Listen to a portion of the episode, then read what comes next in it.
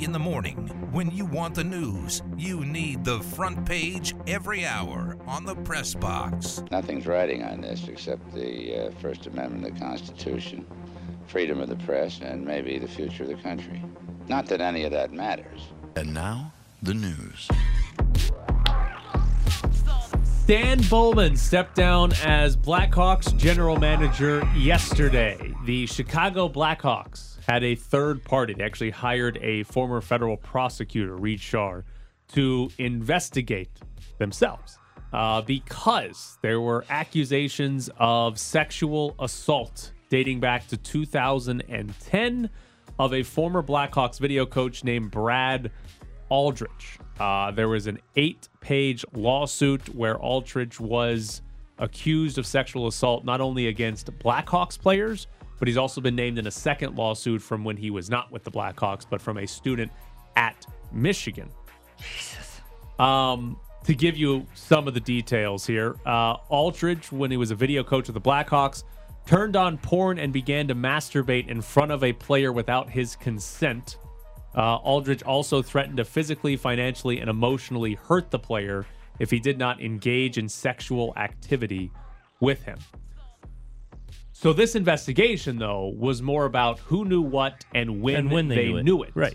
Because when all of this came out this past summer, the Blackhawks front office, everybody involved with Blackhawks, pretty much categorically denied that they knew Knowing anything, anything about, about this. This investigation basically found out everybody was lying. Uh, at the time, Joel Quenneville was the head coach. He was made aware of it. He was apparently at one point like made aware of it, and he said, "We don't have time to deal with this. We got hockey games to play." Uh, the general manager Steve Bowman, he was made aware of it uh, in 2010. He resigned yesterday or stepped down, whatever the hell. I don't know if they fired him or if he resigned, but he gave a statement yesterday basically throwing everybody else under the bus saying well i passed it on to my superior and he said he would handle it and he didn't okay dude you were the general Yeah. manager like, also, he was also taken off yesterday, or again resigned, because he was running USA Hockey for. Uh, yes he stepped for down the- from the his Olympics. position with usa hockey as well uh, so there's a lawsuit it's an unnamed player that played for the blackhawks who's seeking $150000 um, the nhl also fined the blackhawks $2 million uh, but it is i mean it is, I guess, uh, clarity. Like the Blackhawks investigation has been going on for a few months now, and everybody's sort of been like, "What the hell's happening here?" Right. Like, of like this is this has been a, a massive accusation, and there were no answers, and now there seem to be some answers, even though you know people like Stan Bowman. are still 2010, they knew this. Yep. 2010, and just now in 2021, this guy's stepping down. Yep. That, that is amazing. The- amazing it went that long. The saddest response I saw on Twitter is, "Well, can we wait until uh, can we wait until he gets inve- like until there's a like something happens in court? Can like you know he hasn't been found guilty?" And it's like a former federal investigator. Yeah, former federal prosecutor investigated this and found this to be true. The Blackhawks basically hired a third party to come in and say, "Hey, tell us what happened. We you need to you need somebody uh, not a part of this organization needs to investigate this organization and tell us what the hell happened and who knew what and when they knew it." Because that was part of the lawsuits was like, "Hey, not only was I sexually assaulted, everybody that was important at the Blackhawks organization knew about it and Is didn't do anything." Weird of me to think the player is seeking 150,000. He should be he should be seeking more. He probably should. I mean, I, I literally saw that number and I'm like, I think you should be seeking more. Probably. I mean, hell, the NHL fined the Blackhawks two Yeah, million $2 million. So, yeah, probably should. We talk to Sam and Ash later. We're Yes, gonna we should uh, ask Sam and Ash. Does shouldn't that, yeah, that shouldn't be sounds more low. than that? Press box transition. Here's some news this morning. Khalil Mack is not expected to play this week. Uh. Foot injury. The Bears are hosting the 49ers. Raiders won the trade. Okay. Khalil Mack can't play. That means the Raiders won the trade. Well, Maxx Crosby is playing very well. Getting pressure on the quarterback. Probably the best rush edge edge guy in the, in the league. What if they had both? Oof. Well, They wouldn't could have have- had both. But Yeah. they wouldn't have the AFC Player of the Week then. I think Khalil Mack could win an AFC Player of the Week. I think it's possible. They might be able to do that every now and then. It's possible. He's good. Should say that uh, Unique Ngakwe is the AFC. He one- did win of the AFC Player of the Week. Defensive Player of the Week. yeah, two I pass breakups. Two Gotta be honest with you, I didn't. And Ja- I have Ja'Marr Chase. I should. I know he had a great game, but I was expecting Derek Carr completed 92% of his passes. And was Ah, we're over good. quarterbacks. Ah, We're man. over quarterbacks. I thought he was. He did it against the Eagles. get it. There's a there's a tax for playing the. Your stats get downgraded when they play the When they Eagles. play the Eagles? Yeah, they're like, oh, it was the Eagles. They really only completed seventy percent of his passes. Yeah, when the other team's corners are literally going, "Whoa, that guy threw it really high." I don't care about him. Next question. The Panthers will not trade for Deshaun Watson. According to Ian Rapoport, owner David Tepper and the Panthers are not expected to pursue Deshaun Watson at this time. The quarterback has only waived his no trade clause for the Dolphins. So, Panthers have been reported as like the second team that could potentially trade for Deshaun Watson before next week's trade deadline. This kind of narrows it down to only the Miami Dolphins. Does it happen? Do you think he actually gets moved before the deadline? It always comes back to the same narrative here is will the Dolphins trade for him if they don't think he can play until next year? I don't, you know, again, it, you you you spelled it out yesterday with the first round picks. Would they be conditional if he couldn't play till next year? I just want to know if he's going on the list because if there's a chance of the uh, reports yesterday that he wouldn't go on the list, then I would trade for him. But if I think he's going on the list, then I might not get him till next year, and I might not get him at all, depending on how these criminal cases come out.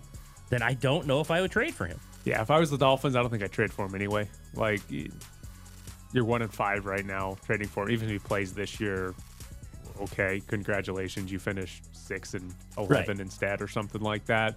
And yeah, and then you've got to deal with the entire offseason of his Deshaun oh, Watson Yeah. Going even to jail. play again? Yeah. So I, if I was the Dolphins, I don't think I'd trade for him. I think Tua's been better, still not good, but better this year. I'd just ride with I mean- Tua the rest of the season and then make a decision on where to go with quarterbacks after The that. QB has only waived his no trade for the Dolphins. so he obviously knows this is probably my one chance because no one else wants me. Do you want to hear what Roger Goodell had to say about the Oh. commissioner's exempt list and Deshaun Yeah. Watson? All right. Yeah. That process is still ongoing. And until that process is ongoing and we have enough data and enough information to be able to make a determination of whether he should go on commissioner exempt, uh, we don't feel that we have that it's necessary information at this point. So nothing. That's He the said- whole point of the commissioner's list. Exactly. Is, hey, we don't have enough information, so we're not going to suspend the guy. Because when you have enough information, you suspend him. right. The commissioner's list is because, hey, we don't know exactly what happened here, but It's- it looks bad. It's because Adrian Peterson may have beat his child with a switch until he broke like his gentleman's area. So we're not going to suspend you or take money from you because that's a players union situation until you're found guilty or something. We're going to put you on this list where you still get paid, Why- but you're not playing games. Why haven't they hired Reid uh, Schar, the former federal prosecutor? Because by now, if you don't know enough about this situation, The Blackhawks wanted to know the answers. I don't think the NFL wants to know, the answers. if all those uh, women are lying about the massages. Does anyone else think that it that, like it would be ironic if the Panthers traded had traded for him, considering the reason David Tepper has his team is because the former owner would go around and ask female employees, "Can I Yeah. massage your feet?" Yeah, that's a. I, I totally forgot about Big Jerry. That is probably organization that stays away from this. Like, I just Remember that guy? Next question. The Raiders released Willie Snead. According to his agent, Drew Rosenhaus, he asked for his release. He had three catches this year for 32 yards. His most notable play, though, was the drop he had in overtime that led to a Derek Carr interception in the end zone. Raiders still won that game against the Ravens in week one. Um, Yeah. yeah, I, I think it, this is it's good news for the Raiders. Not necessarily that you're losing Willie Snead, but it's good news because Willie Snead was effectively signed, and John Brown, who's no longer here.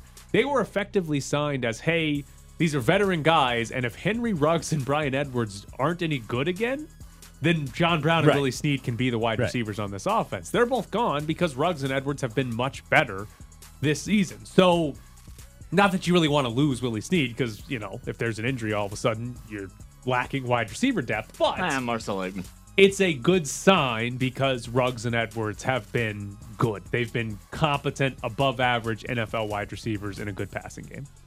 Yeah, and I think Rosenhaus is right. I think there's. I'll be shocked if he's not at least signed to his practice squad. Someone will sign Willie Snead. Oh, well, if I you're think Willie there's Snead, I think you're at he was on, he was not on the he was on the active roster. Right, so, so- I assume you ask for your release because you assume another team will We'll actually give you the sign you active roster. and play you. Because again, part of why he wanted his release because he's not playing. He's Right. behind Which Ruggs and. Edwards and and yeah. So it's like, hey, okay, you're not playing, and Zay Jones is ahead of him too. So I assume, like, I assume Drew Rosenhaus Under- talked to another there's a team, market. Right. And somebody said, "Oh yeah, we We'll take him. Willie Snead can be our number three or number four Right. receiver. We'll get him on the field, every, you know, more than he is in Vegas, Right. and that's why he's gone now. Otherwise, if he signs to a practice squad, that's just a terrible job Right. by Drew Rosenhaus. They got to bring back Seth Roberts. How old is Seth Roberts? He was 27 in 2018, so uh, 31. He's 31. So is this like uh, when Aaron Rodgers demanded Randall Cobb come back? I no, I think you just need Seth Roberts. Seth Roberts is a Raider. That's what it is. Okay. Uh, you know, I can't tell you that. By the way, Randall Cobb probably going to be the Packers' leading wide I was going receiver. say. I was gonna So say. I the got him too. Packers, He's pretty. He's not bad. Packers placed Allen Lazard on the COVID list. He and Davante Adams are now both on the COVID list. That is two wide receivers. They play Thursday night. They don't play Sunday. They play the Thursday night game against Arizona. Randall Cobb probably going to be the number one Yeah. wide receiver or top target for Aaron Rodgers on Thursday night. Now with both these guys out, is Marquez Valdes Scantling still on that team? I think that guy's probably the number two now. Maybe Robert Tonyan becomes a Ooh. functionable tight Could end. Jordy Nelson play right now? No, he couldn't The play the last time we saw him. He's always in great shape. That But guy. just come back for one game, Jared. Yeah. He doesn't have to get ready no, for a yeah, he whole doesn't have season. to do anything. He just has He's to just got to be ready game. for one game. Do you remember him with the Raiders? one he game, looked like he was running in hummus. Yeah, just one game is all you need from Jordy Nelson. What about uh Hoodie, James Jones? Ooh, I actually like that. Why are there so many Raiders, Packers, former wide receivers? What is happening here? John didn't like all of them. Yeah. ni- Next thing you're going to tell me is like Seth Roberts played for the Packers too. I'm on it. And they're going to get Davante Adams next. and It's going to be all Raiders. And They are going to get Packers. Davante Adams. We know that's happening. Unbelievable. I remember the Raiders wanted to trade for. uh They wanted to trade Randy Moss for Aaron Rodgers. Wow. Sorry. Um, I got you. Thank you. Sorry. Sorry. The Mavericks played all 15 players last night in a win over the Rockets. Jason Kidd said that playing all 15 players was at the request of the three player leadership council Are that they, the, are they the have. coach? They got Luka Doncic, Kristaps Porzingis, and I'm blanking on who the third one is off the top of my head. That's their three man leadership council. If you're a coach and basically your three de facto captains of the team come to you and say, "Hey, we would like to do this," you listen to them, right? I mean, I'm reading here on on uh, Twitter. It says in 2011, when Kidd was part of this leadership council with uh, Shawn Marion and Dirk Nowitzki, they went to uh, Carlisle before a playoff game and told him DeShawn Stevenson was starting at shooting guard uh, uh, over uh, over Roddy uh, Beaubois, and he said, "Okay." so maybe this leadership council in Dallas has a lot of power, no matter who's on it. Leadership council. I mean- there's a three. It's elected position with the Mavericks. Yeah, exactly. It's. I mean, I. They won. I think. I mean, they played the Rockets. I think it's good coaching. Like, I think it's fine. Like, yeah, I'll- okay, that you guys want to do something. I. I am curious though, why? Like, why did the players want all 15 active guys to play? That's like that seems like a very strange thing. Like, if you go to a coach and say, "Hey, we think this guy's a better shooting guard Or or, he a isn't better getting center. enough time. Right. Like if you've got like one guy, but Right. if, for you to just be like, hey, we want everyone to play, like, was it, like class Team morale. pizza party day or something Team like morale. that? no moral victories. I don't know. It's just it No just more seems like a strange request. We've been putting in the work, coach. We really think that that 19 year old over there who can't make a layup, he really should get some game action. All right, coming up next. Oh, it looks like the A's to Las Vegas dream is finally dead. the first batter hits it out of the ballpark. And so, you know, it was, it was kind of a negative from the very beginning. Ball didn't bounce our way uh, tonight. We're back to the Press Box Morning Show with Ed Graney and Tyler Bischoff. Oh, Dusty Baker. Can't even blame him for anything last night. No, Didn't didn't, even even- go after your guy. No, he didn't even burn through our two best relievers. Good job, Dusty. Impressed. Bullpen's been good for the Astros, by the way. Best part of the team in the postseason was the worst part in the regular season. keep blowing games where the bullpen's doing well. Um, so I don't think we're getting the Oakland A's. I don't think they're coming to Vegas anymore. Didn't really think I that for think- a little while, but I don't think this show was ever a proponent that they were getting I the think we Oakland were either. Um, the Alameda County But Board we of had high, high Supervisors uh, voted yesterday, non-binding vote, but they voted four to one in favor of uh, their intent to join a tax district with the city of Oakland, and that tax district is to give the A's money so that they will build their twelve billion dollar bar ballpark plus all the other stuff they want to put there at their Howard Terminal site. Now, the A's already have essentially an offer from the city of Oakland for $495 million. Uh, they haven't 100% agreed to the terms of that because whatever, the A's don't want to build affordable housing, but I think they agreed to do some of that. So they haven't officially agreed to it, but they've effectively got 495 million from the city. They want 350 million more and they were turning to the county for that. And yesterday's vote was a pretty good sign that the county is going to give them something. It might not end up being the $350 million or it might be the 350, but the A's got to give them something back in return they didn't want to give up.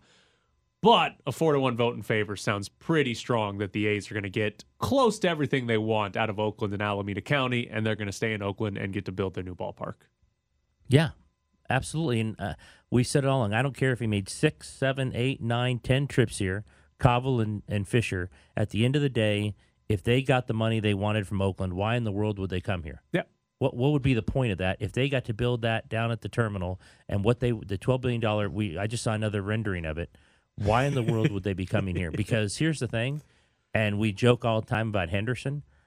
I think I'll tell you one thing. I think they did enough investigation and research here. I mean, they should have. They came here like ten times to understand what level of public money would be available. And if it was what it should have been, which is no thank you, um, then you had to go back and negotiate with Alameda, and you had to go back and negotiate with the county. And I, I'm thinking Kaval walked out of this. I think it was on, I think it was on Zoom yesterday because I Mick Akers had shown the screenshot. So just like the city one we sat through for 46 hours, it was on Zoom. Kaval probably walked out of there with a huge smile on his face. Yeah. I so what the A's have done a good job from a business standpoint of is never being satisfied. Because even when the city of Oakland agreed, hey, here we're voting on this proposal to give you four hundred ninety-five million dollars, Dave Kaval was like, well, that's not the right proposal. He was like, Right. you're giving us four hundred ninety-five million dollars, but that's not what we wanted because they want whatever the affordable housing and everything else included in that. But they still got four hundred ninety-five million dollars. And even though Kaval came out and was like, well, that's not what we wanted, it's still what they wanted. And the other stuff they can figure out a way to work around. The big thing is, are they going to give them four hundred and ninety-five million dollars? And is the county now going to chip in the rest? Yes, and it's you know 350 is what they initially were asking for. I assume they'll end up getting that, but we'll find out here. But yeah, I I think the A's did a very good job of effectively playing Oakland and Alameda. I think they did an excellent job of using us as leverage mm-hmm. to to get the money out of Oakland and Alameda. Whether or not they were actually serious about moving here, we might never know the actual answer to that question because they came here a lot. They looked at sites, they talked to people. I don't think they were ever moving here. Now, maybe if they got zero dollars from anybody in the Bay Area, then they might have seriously considered it. But And coming here, they should have gotten zero dollars of public money. but I think they did an excellent job of using us as, As leverage. leverage. And that's the very the very first report that came out on this. We both said on this show, this is leverage. They're they're going to come here and they're going to threaten to leave, just like the Raiders threatened to leave and ultimately did, because oh by the way, we gave them seven hundred fifty million dollars, so that kind of helped the move from Oakland to, to Las Vegas. Um, but we both said this is a leverage play to threaten Oakland and Alameda County. You're going to lose all your teams because the Warriors also moved. Uh, don't lose this one. And now we see what's happening with the county. I've got to be honest with you. I maybe I should maybe I shouldn't be. I was surprised the county went for it. I am too. I was a, I was a little shocked when I saw that vote. I'm like four to one. They're going to do this. Yeah. They're So- not going back on it now. because if you're okay, if you're if you're the Oakland A's, you do not want to leave the Bay Area because Major League Baseball, more than the NFL, Major League Baseball is more of a regionalized mm-hmm. sport, and the bigger the market you're in, the better it is for your team. Like all, you can do the Tom Hot shop. that is why. So like all all the teams have their own regional television right. deals, and I don't know the exact numbers, but the Dodgers have the most from their regional television uh, deal. It's like two hundred million dollars. I think it's Tampa is the lowest at like fifty million or something like that. And if you're the A's, you're going to get more money from the Bay Area than you are being in Vegas. It's just a it's a bigger media market. It's just it's numbers, sig- significantly yes. bigger. So from a, just a pure like business standpoint, it's smarter to be in the Bay Area. Now, if we in Vegas were offering them 900 million dollars in public money and Oakland and Alameda were offering them zero, then they'd be coming to then Vegas. come to Las Vegas. But if it had been zero zero, I still think they're yeah. staying. So that's why I think like Oakland and Alameda got played here because unless they knew Vegas was going to offer them something, I don't think I don't think the A's leave. I don't think they're going. Well, then I don't think else. they did very good research because I can't believe any research at all wouldn't show you that the and uh, the legislature said it as well. There yeah. was no temperature for giving more public yeah. money for a sports. You venue. guys, you guys, the RJ had the story of there was a few no guys te- quoted from the from legislature. legislature saying no chance. Yeah, not giving was, any more public money. Yeah, we're, we do not want to do that. No, no, appetite. I think was the yeah, phrase. no appetite. No appetite exactly. to give the A's money, and like eh, whatever. Maybe Henderson would have been like, yeah, we'll go in debt for the rest of eternity and give you a ballpark, but it just it never seemed logical that anybody would give them a significant amount. I'm sure like whatever Henderson might have been like, yeah, we got 150 million to give you, but that's not that significant, especially when you've already got basically 500 million.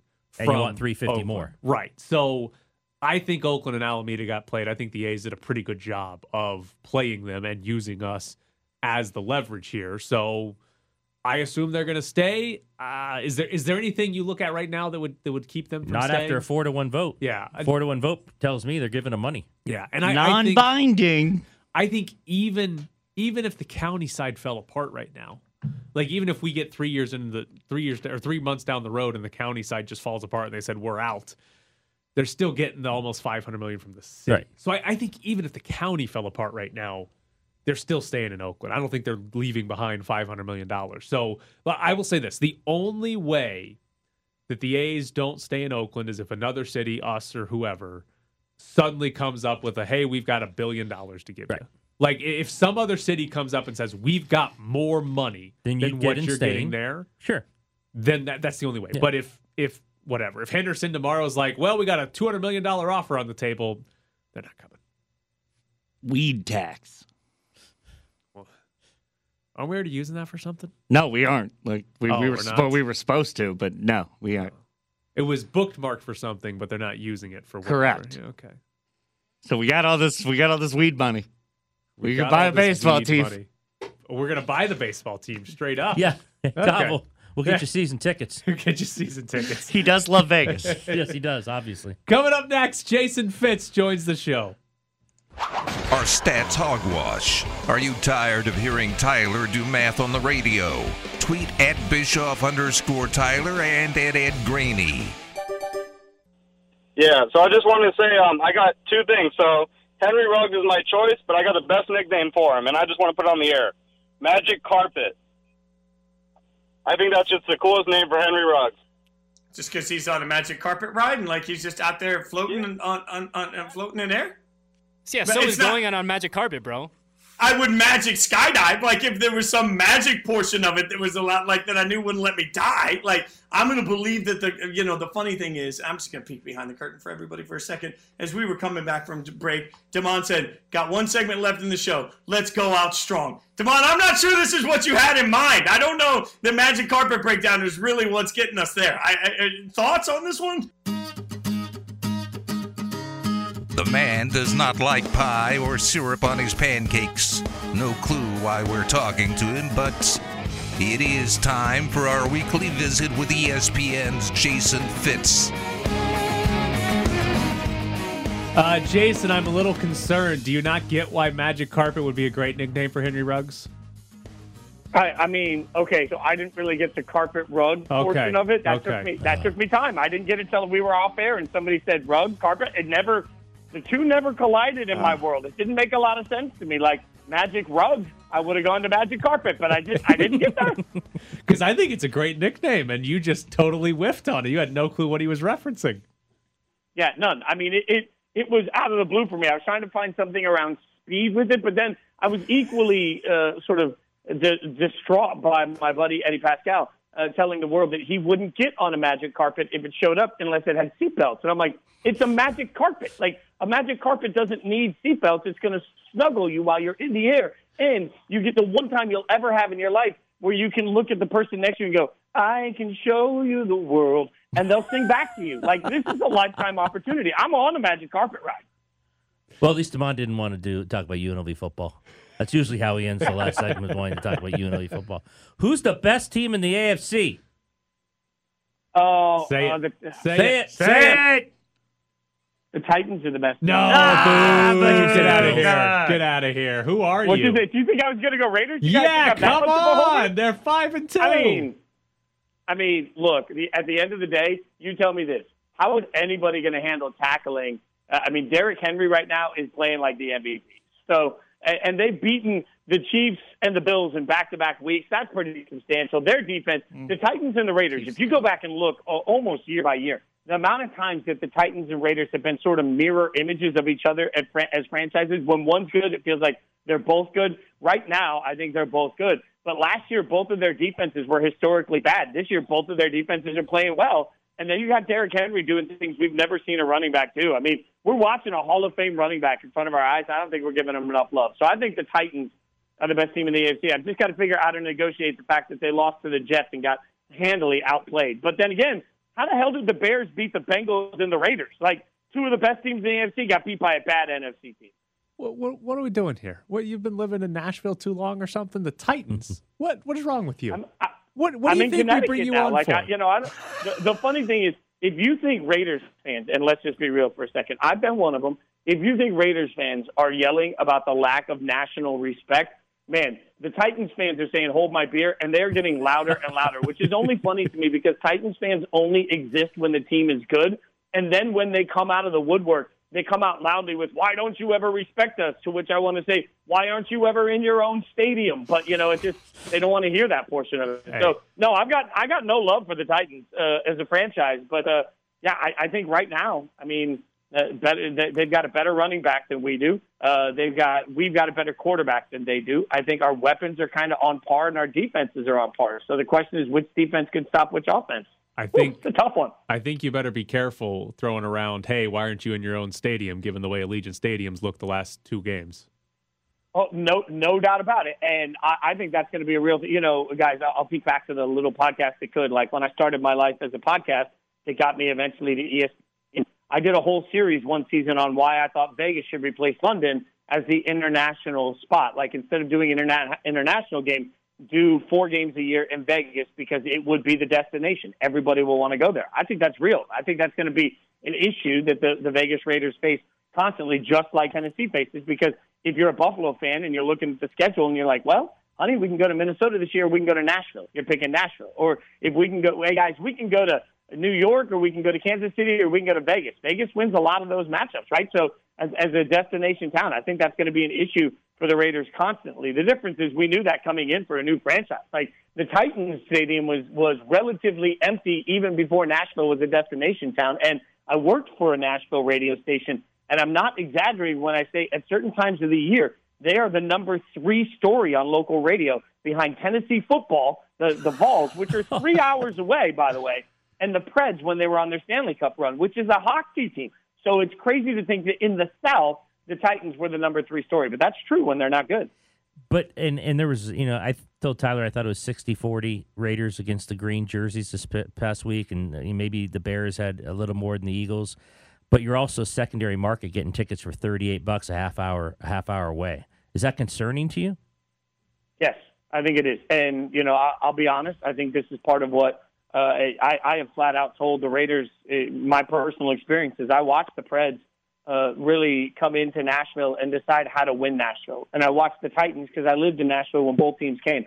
Uh, I, I watched the Titans come to Nashville and not do any of those things. And when the Titans started playing poorly, that's a big part of why the Titans basically became irrelevant in the culture. Now, the the Preds last night snapped a 192 game sellout streak, but they still had a 192 game sellout streak in Nashville, and they did that by becoming involved in the community, by supporting youth hockey, by building youth hockey rinks, by sponsoring teams, by being out everywhere that you could possibly go. And it took a generation to raise fans. And one thing we have to remember is that to raise real Raiders fans in Vegas, you're going to need a generation where Ra- the Raiders as an organization are so ingrained in the elementary schools and the middle schools and the high schools that kids go home and they want to talk about it and that they want their their parents to take them to a game like you don't just wake up one day with a bunch of Raiders fans in that city. It's going to take time to grow them into fans in that city. So I think is it concerning? Yes. And I think a lot of people bought tickets and I thought about buying tickets simply for the economic opportunity of buying tickets. But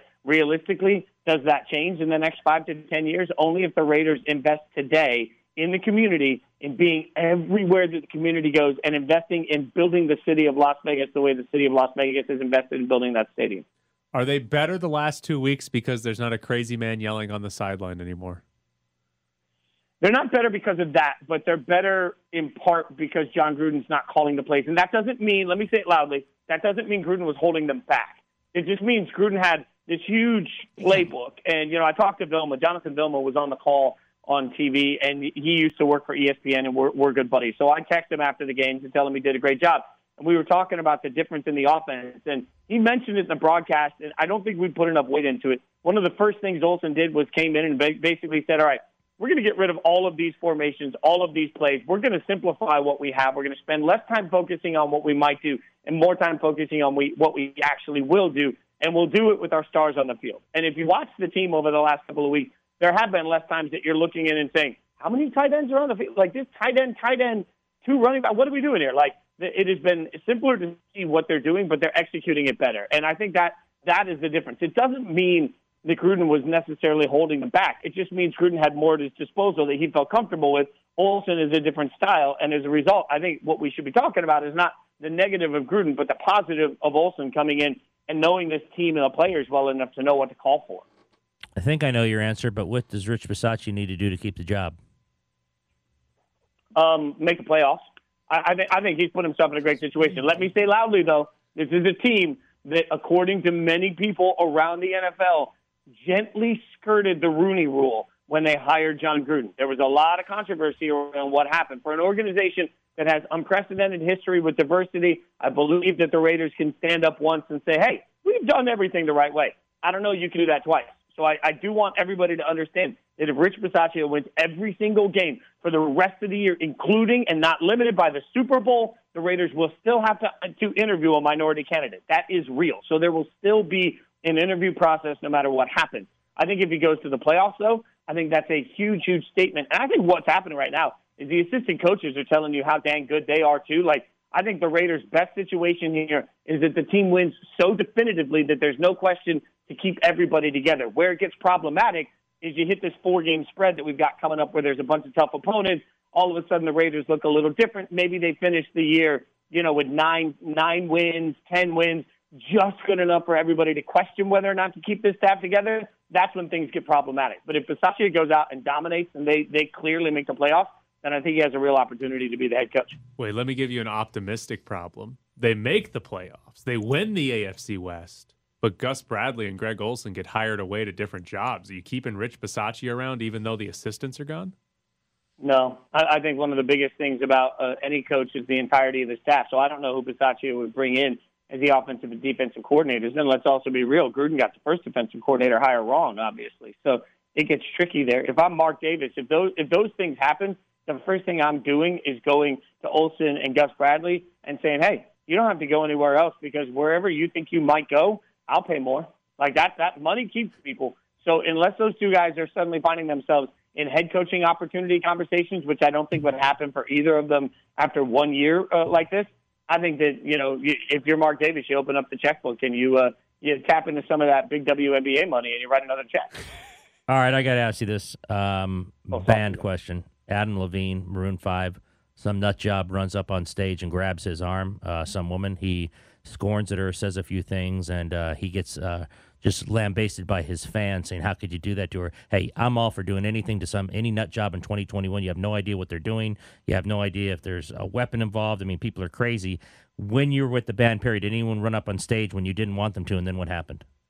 Yeah, uh, and we uh, we had security on the side of the stage uh, to get anybody. We also had two people, one person that stood on each side of the stage just to watch in case anybody looked suspect. Uh, especially, you know, I'm, the first to admit that uh, I had friends that were on stage during the Vegas shooting, and we had played that festival the year before, I think it was. So, uh, you know, uh, I so many people in country music have been impacted by it, and the one thing that people don't think about is that just because a fan comes up on stage doesn't mean that they don't have some sort of a sharp object Yes. in their pocket. You never know who's crazy. So uh, a lot of bands, not just the band Perry, but a lot of bands have lists of people that you know they'll they'll put pictures backstage of people that have been tweeting weird things that live close to that city, and a lot of people carry security, and it's not uncommon for bands that have an exit strategy meeting every couple of weeks where you're looking at your stage setup and saying, hey, if there's an active shooter or if there's a, a person that makes it on stage, where are we going? You know that that's real for bands that tour now. So to anyone that has a problem with somebody defending themselves, I would ask yourself, real or, or standing up for themselves. I'd ask yourself, Right. do you know what it feels like to have somebody run up on you at work? Because that's Right. what Adam Levine is ultimately doing, and he's got nothing right there. He's got no way to stop himself. There's no or to stop anybody. He's got no way to defend himself. Like Adam Levine is well within his rights, and I'm just surprised he wasn't harsher. Uh, the, the the entitlement that some fans show stepping on stage and the the rite of passage that they think it is is frankly disgusting and it's unsafe. Yeah. All right. An important question for you. This is this is uh, your worlds intertwining. Do marching bands make college football better or worse? They don't do anything for college football, Thank but I would say this: the the I would say this: they should be televised. I don't really need like I, I think the, the the whole concept on college football is we need and, and this speaks. I'm taking away my own work opportunities because you know obviously the opportunity to host halftime shows is a big big deal. I genuinely believe that the majority of the world would rather see highlights run on one side without commentary of the big games while they hear and, and watch the marching band play because it's one of the cool things in college football. Like I don't think it really changes much in the game, but I mean if you see the best damn band in, in the land like for Ohio State or like Michigan, I don't know if you saw it this week. Michigan's marching band did an entire segment where they lined up and they they made their band look like they were playing beer pong, and they had the beer pong for Ohio State miss and the beer pong for Michigan go in. Like that's a level of creativity we're not getting from highlight rips. Well, halftime at the Raiders was Grambling. I think they're an incredible band. Oh my God, yeah, and, and watching Grambling perform is in and of itself a delight. Like if I'm sitting in the stadium, I want that. I want, I want, I want a performance during halftime. And the Raiders, say what you want about whether or not the fans have come from where in the world. The Raider game day experience has been absolutely spectacular, week in and week out. It's interesting. I'm going to be interested to see how they keep it up for the next several years because man, it's fun watching those things at halftime. And Grambling, the way they get after it, let's go. They're not just a marching band; they're a dancing band. Like they do everything. They're like the Backstreet Boys and NSYNC combined into one supergroup. Jason, you have to pick one group or act to be the resident halftime show at Allegiant Stadium. Who are you going with off the top of your head? I mean, selfishly, I would want to reunite Bon Jovi with Richie Sambora because that was my first concert. But if you're going to ask me for the best show I'm ever going to see, uh, I, like in a stadium like that, you got to go with the pop act. So I'm going to go. Oh, I'm oh, I'm going to go. Oh, this is so hard. I'm going to go Backstreet. I'm going to go Backstreet. I'm putting that boy band in. Like uh, who who hates the Backstreet Boys? Nobody. They have a bunch of up tempo songs. They still got abs, some of them, so they run around without their shirt on, and they know how to put on a show. Like, uh, believe me, uh, uh, no offense to Nick Carter, who's a buddy. Like, they're not known for their singing; they're known for their showmanship. I want a show in there. He's Jason Fitz from ESPN. Thanks, Jason. Thank you, buddy. I'm going to live Appreciate to it. regret that answer. Thank you. No, you're See ya. not. Backstreet Boys at Allegiant Stadium. Big fan of the Backstreet Boys, apparently. I mean, I want it that way. Have you heard of Bon Jovi? Yes. Have you heard of Richie Sambora? No. That's not a real person. It is. A- Don't believe that at all. No, it's not. Richie, it's like sounds like an instrument. Sambora. Is that the thing you shake? wow. Coming up next. More Richie Sambora. Wow. obviously tremendous challenge uh, going on the road um, to the big house.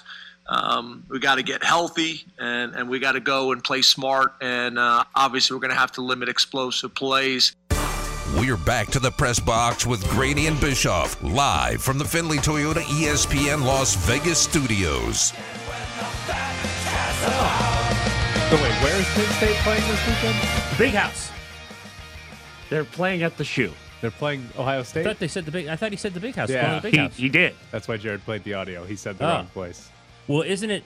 like automatic when you lose in nine overtimes to Illinois to say we got to get healthy? Like kind of putting it out there that you know if we had been healthy last week, we would have won that overtime game. Would have won it. All right, here's a story for you. Not a fun one, eh, maybe. Uh, Texas Tech fired Matt Wells. Uh, Texas Tech is five and three, by the way. Uh, Texas Tech went four and eight and four and six in his first two years, though. Apparently, they might have been afraid he would have made a bowl game yes. and not been able to fire him, uh, which is always fun. But the Athletic listed a group of coaches that could be the next Texas Tech head coach, and Bruce Feldman wrote. Sources tell the Athletic that there is some support for Art Briles among Texas Tech brass, but there's also a lot of concern about the potential blowback if they try and hire him. Is there any way Texas Tech hires Art No, Briles? not with other not with other candidates. Won't stop us from flying the flag. Uh, that'll be out each Saturday uh, when they're playing and in basketball. But I don't think you come. I, I again, the blowback is to me more than any kind of you know support within the booster organization or whoever's supporting him. Why would you? I always say this: like, why give me the risk reward? Is he that much better than someone else you can get without the blowback? No, he's not. He's not. It's not Saban. I mean, it's it's Bart Briles, good coach, proved he's a good coach, proved he's a bad guy. And I saw Sonny Dykes on there. I saw other guys on that list who are like, okay, he can go do at Texas Tech what Art Briles would do at Texas Tech, right? So why would you even hold that press conference? Yeah. I mean, it's Well, stupid. Art Briles is going to bring back character. Yes, and integrity. Well, I didn't say good character. A certain type of character. They're going to have an identity. Yes, they will have an identity. Uh, They won't take family. no for an answer. It'll all be about family. it's, No. Why is he even on lists? I don't know. I Because some booster at Texas Tech. Didn't he lose his high Bruce school job? Uh, yeah, I think And now he's going to be the Texas Tech No, head he coach? resigned. Oh, he resigned, from his high Resigned. school yeah. job. And uh, he was like, I want to say 20 and 6. Well, it's guys like this who did what he did at Baylor who always plays the poor me victim card. It's like, well, you know, I'll never get back in. It's like, no one ever said you can't get another job. What you can't do is go back and coach and, and hold the same position you did while, you know, a, a, a bunch, you, you had a bunch of thugs on your team and rapists at Baylor who, you know, who got in trouble for all kinds of sexual assaults. No, you can't do that. Don't do that. Go do something else, and no one will probably one know or two have as a hard time. But you can't be a college football coach anymore. There are certain lines you can't cross and still be a college football coach. Did you know his son was the offensive coordinator at Arkansas? I did not. I didn't either. Apparently, he's a candidate or could be a candidate. And his son in law is the offensive coordinator at Ole Miss. Okay. So I'd hire either one of those guys before Art Briles. I'd hire the son. I'm of the bringing son-in-law. in my dad as a consultant. that wouldn't be ideal. Texas Tech hires Kendall Briles as a way to accidentally Yes, hire Art Art- get Briles. Art on the staff Well, somehow. we didn't hire Art Briles, but he's around the program. He's we, we really wanted him around the program. What the hell's Texas Tech doing? I they won't hire him. Not only were not only Art Briles even being mentioned, but the hell are they firing their coach for? Yeah. He's five and three. Like what? Well, you're exactly right. They thought he'd get good enough to make a bowl, and then like, how can we how, how can we fire the guy after like the potato bowl? That's not very good. We, we don't is, look good. is that a good thing? Like And- if he makes a bowl game, you're looking like good job, good season. I'd also like to know, and we won't, um, the sources that told the athletic this. It could be someone really high up, or it could be some guy who's like, "Hey, like that Art Briles guy. He won at Baylor. We should get him." And it's like, and if you get too far up the ladder, they'd be like, "We're not hiring Art Briles. That we're not doing that. Going through that." That is because uh, sources tell the Athletic there's support for Art Briles among the Texas Tech brass. I don't, you know, was the phrasing that Bruce What's Feldman brass? used. So there's got to be somebody within Texas Tech that mentioned it, but how serious? Probably not very.